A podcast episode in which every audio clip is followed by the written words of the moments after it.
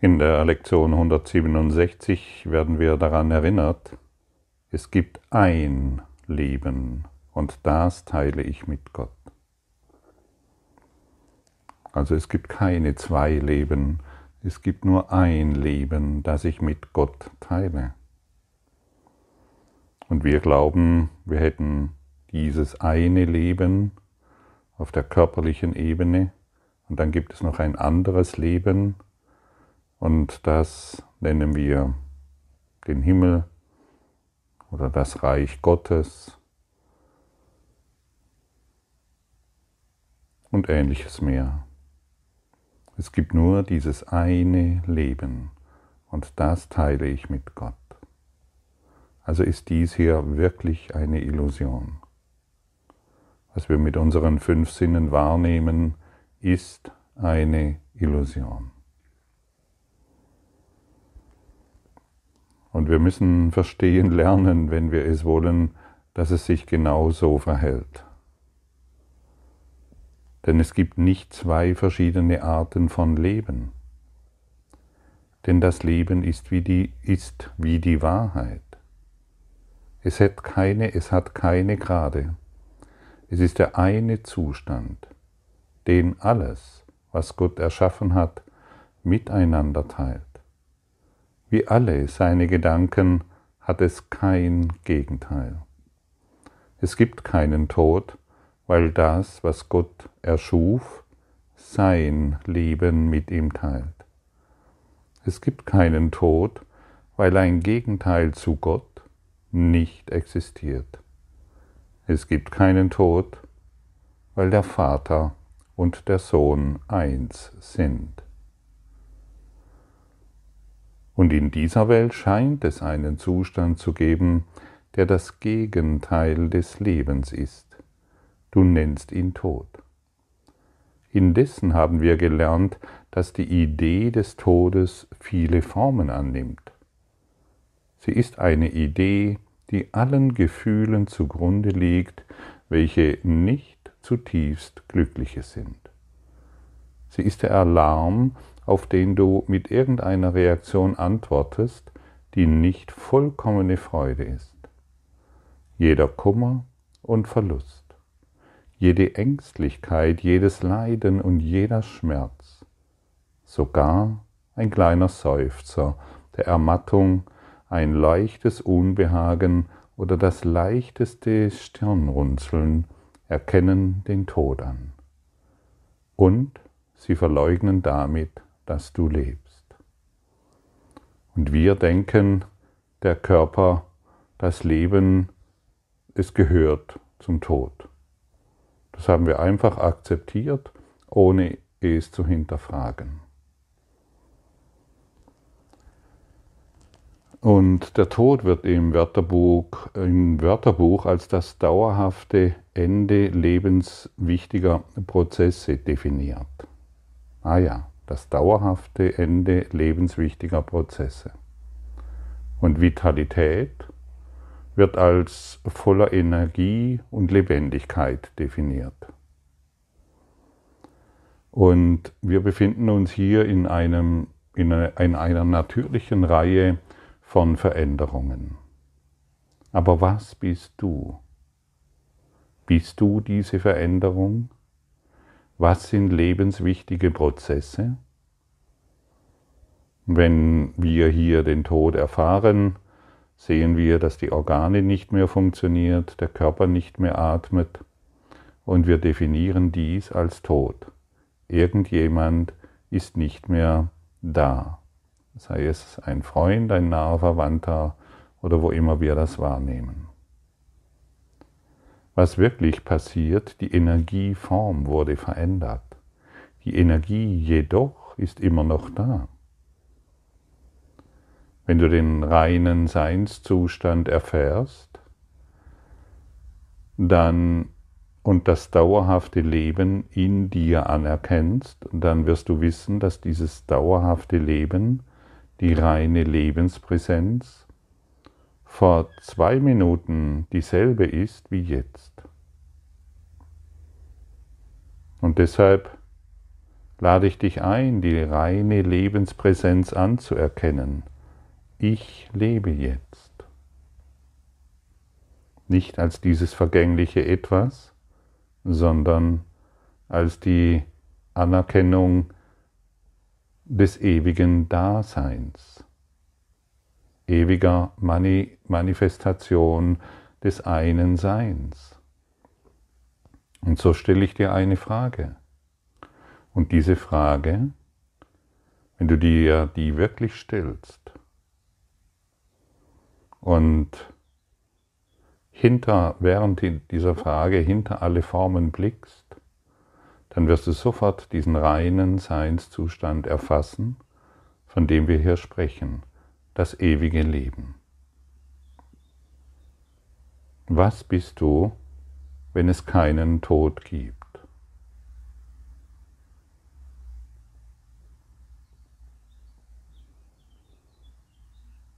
Und jetzt machen wir die Erfahrung des ewigen Lebens.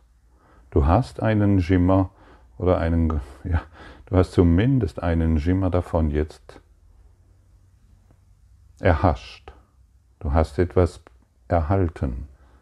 Was bist du? Was bin ich, wenn ich nicht mehr an den Tod glaube? Denn der Tod ist nur ein Glaube. Stelle dir diese Frage immer wieder. Stelle dir immer wieder diese Frage, damit du mehr und mehr dich in diesem einen, reinen, völlig klaren Seinszustand ausdehnst. Was bin ich, wenn es den Tod nicht gibt? Und wir sind hier wieder in dieser Lektion aufgefordert,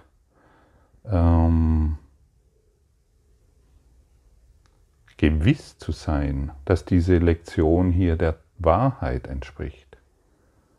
Nicht nur einfach lesen und wow, das ist ja toll und ich habe es schon immer gewusst, sondern wir sind hier aufgefordert, in dieser Gewissheit zu sein.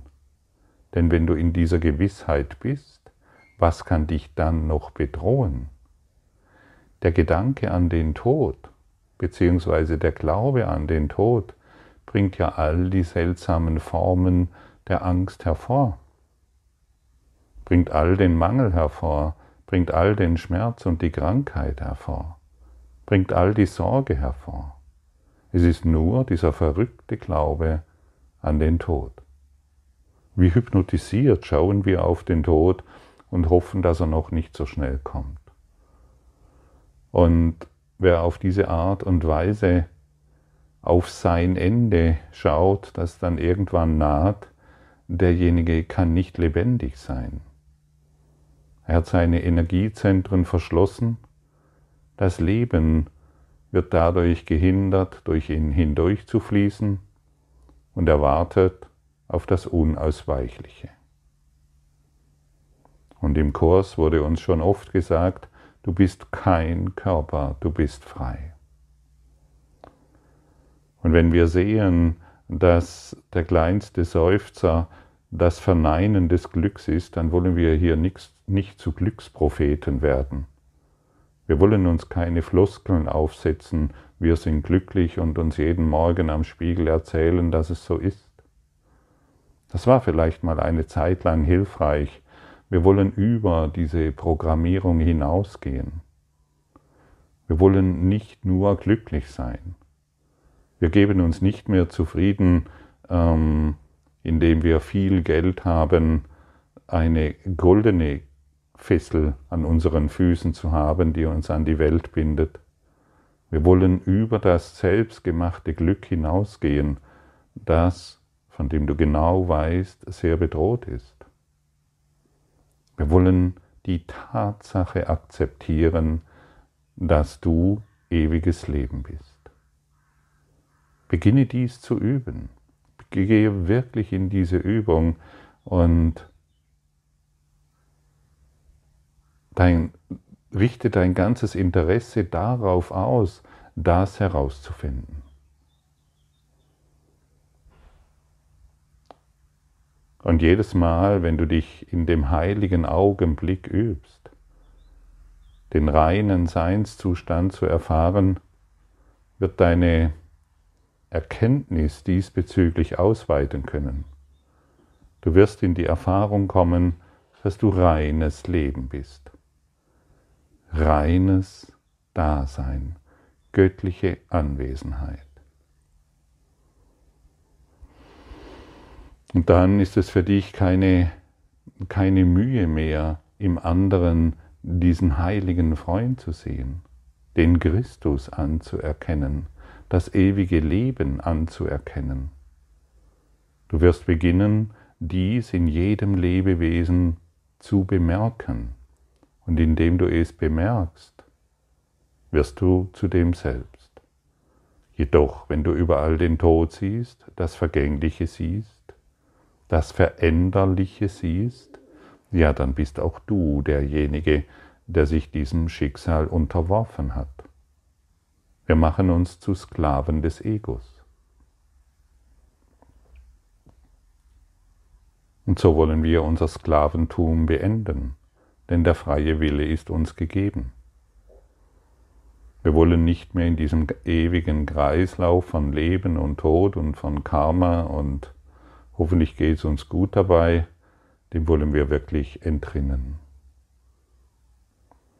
Und ich habe es schon immer wieder erwähnt, es ist das Leichteste, was wir tun können. Lass diesen Weg ein leichter sein. Verliere dich nicht in deinen verwirrenden Erkenntnissen, in deinen verwirrenden Fragen, die du dir dann stellst. Ja, aber was ist nach dem Tod? Oder wie sieht das aus? Heute genügt es anzuerkennen, dass es keinen Tod gibt, sondern nur das ewige Leben, das du mit Gott teilst. Das ist alles. Nur das wollen wir anerkennen.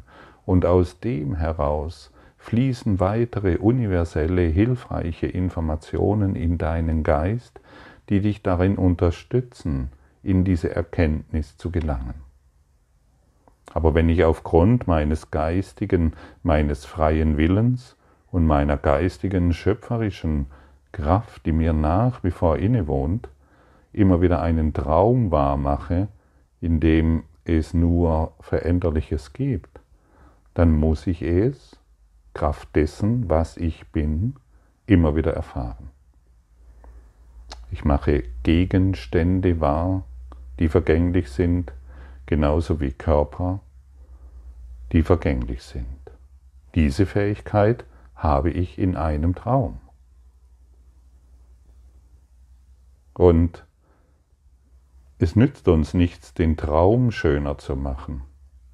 Es nützt uns nichts, den Traum zu verändern. Es nützt uns nichts, im Widerstand zu sein mit den unterschiedlichen Ereignissen, die sich im Traum darstellen. Es nützt überhaupt nichts, sich innerhalb des Traums irgendwelche Ziele zu setzen, damit er besser wird. Es ist immer noch ein Traum. Ein Traum ist ein Traum. Natürlich kannst du dir sagen, ich habe jetzt einen besseren Traum wie vor 10 Jahren, weil ich ein Haus habe und Familie und Kinder. Und dennoch bist du in Angst. In Angst darum, das wieder zu verlieren. Sei ganz ehrlich, es ist so. Und wer diese Angst des Todes nicht besiegt, weil er immer noch in diesem naiven Glauben verhaftet ist, dass wenn du mehr erschaffst, dass du dich dann glücklicher und freier fühlst. Derjenige macht sich zu einem Opfer. Er opfert sich dem Tode. Das ganze Dasein über macht er den Tod zu seinem Götzen. Und er merkt nicht, was er sich dabei selbst antut. Noch einmal, was wir hier erfahren, ist die Veränderung der Form. Aber was hat die Form erschaffen? Was hat die Form hervorgebracht? Was ist in der Form, das unvergänglich ist? Finde das heraus. Toten sind nicht tot. Sie haben ihre Energie verändert, so könnte man sagen. Es gibt keinen Tod. Es gibt nur Veränderung auf der Formebene, aber das Leben ist ewig. Und deshalb bist du und ich und wir sind ewiges Leben.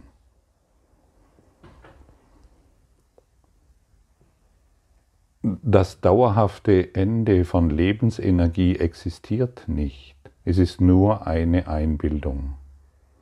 Und jeder von uns, der bereit ist, mit Vernunft genau auf dieses hinzuschauen, kann erkennen, dass es den Tod nie gegeben hat. Schau wirklich vernünftig darauf. Die Lebensenergie, die Lebenskraft, das ewige Sein in allen Formen hat nie aufgehört.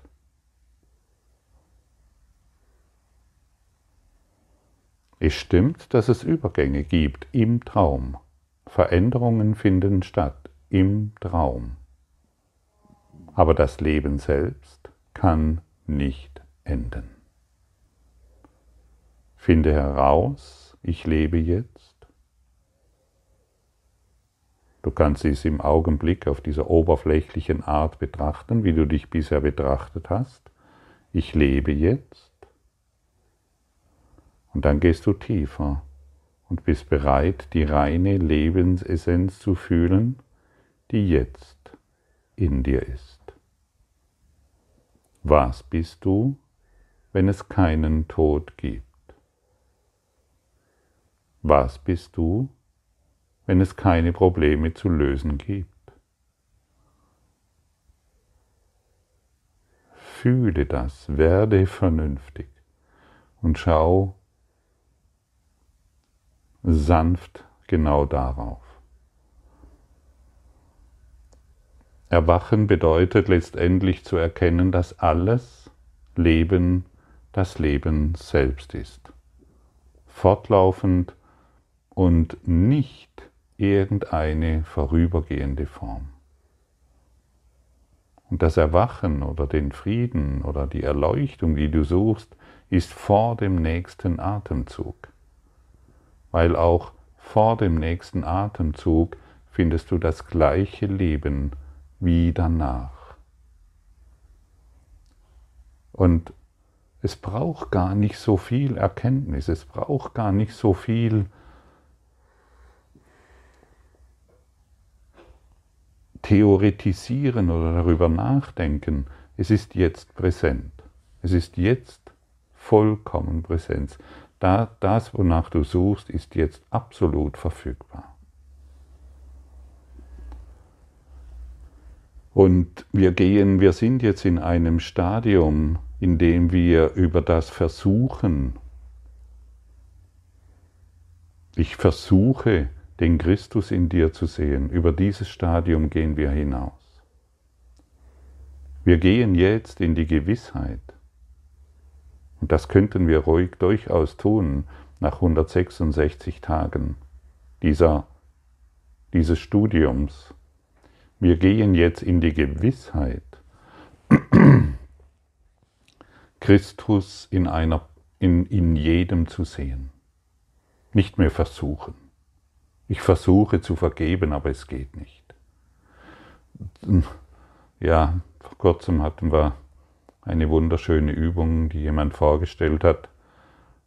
Setze dich auf einen Stuhl und versuche aufzustehen. Versuche aufzustehen. Ah ja, wow, das ist ja interessant. Ich versuche aufzustehen. Was passiert dann? Vielleicht bleibe ich sitzen, weil ich gar nicht weiß, wie es geht, zu versuchen aufzustehen. Ich stehe jetzt auf. Punkt. Und dann erhebt sich der Körper. Im Versuchen werden wir immer scheitern. Ich sehe jetzt den Christus in dir. Ich sehe jetzt das ewige Leben in dir. Ich sehe jetzt die Wahrheit in dir. Das ist es, woran wir uns jetzt orientieren sollten. Wir bleiben in der Gewissheit. Und diese Gewissheit wird uns aufzeigen, dass ewiges Leben in allem ist. Genauso gewiss stehen wir auf. Wir sitzen auf einem Stuhl. Ich gehe jetzt zur Arbeit. Zack, setzt sich der Körper in Bewegung und du schnurstracks sitzt du im Auto oder wo auch immer oder auf dem Fahrrad und gehst zur Arbeit. Oder du bleibst auf dem Stuhl sitzen und sagst, ich versuche jetzt zur Arbeit zu gehen. Interessant, nicht wahr? Schon musst du überlegen, wie du das tun kannst. Wenn du zum ersten Mal zur Arbeit gehst und dir sagst, ich versuche jetzt zur Arbeit zu gehen, musst du dir einen Plan machen. Wie könnte das aussehen? Soll ich mit der Straßenbahn fahren? Soll ich mit dem Fahrrad oder mit dem Auto oder laufen? Und ich gehe jetzt zur Arbeit. Es hat eine ganz andere Kraft. Ich sehe jetzt den Christus in dir. Ich sehe jetzt das ewige Leben in dir. Ich sehe jetzt den heiligen Freund in dir. Hier wird eine völlig andere Motivation in deinem Geist erweckt.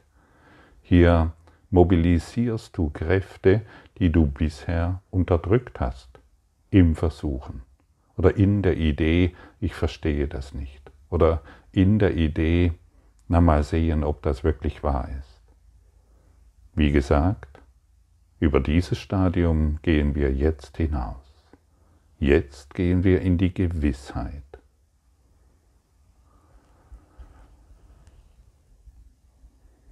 Wenn du deine Augen öffnest und irgendeinen Gegenstand in deiner Wohnung anschaust, musst du nicht versuchen, diesen Gegenstand zu sehen. Du siehst ihn einfach. Du musst nicht versuchen, irgendetwas zu tun. Du tust es einfach. Du siehst einfach. Und die geistige Schau ist genau das, ist genau dasselbe. Christus ist da, in jedem Menschen. Ich sehe es jetzt einfach. Ich bin in der Lage, ihn genau dort zu sehen.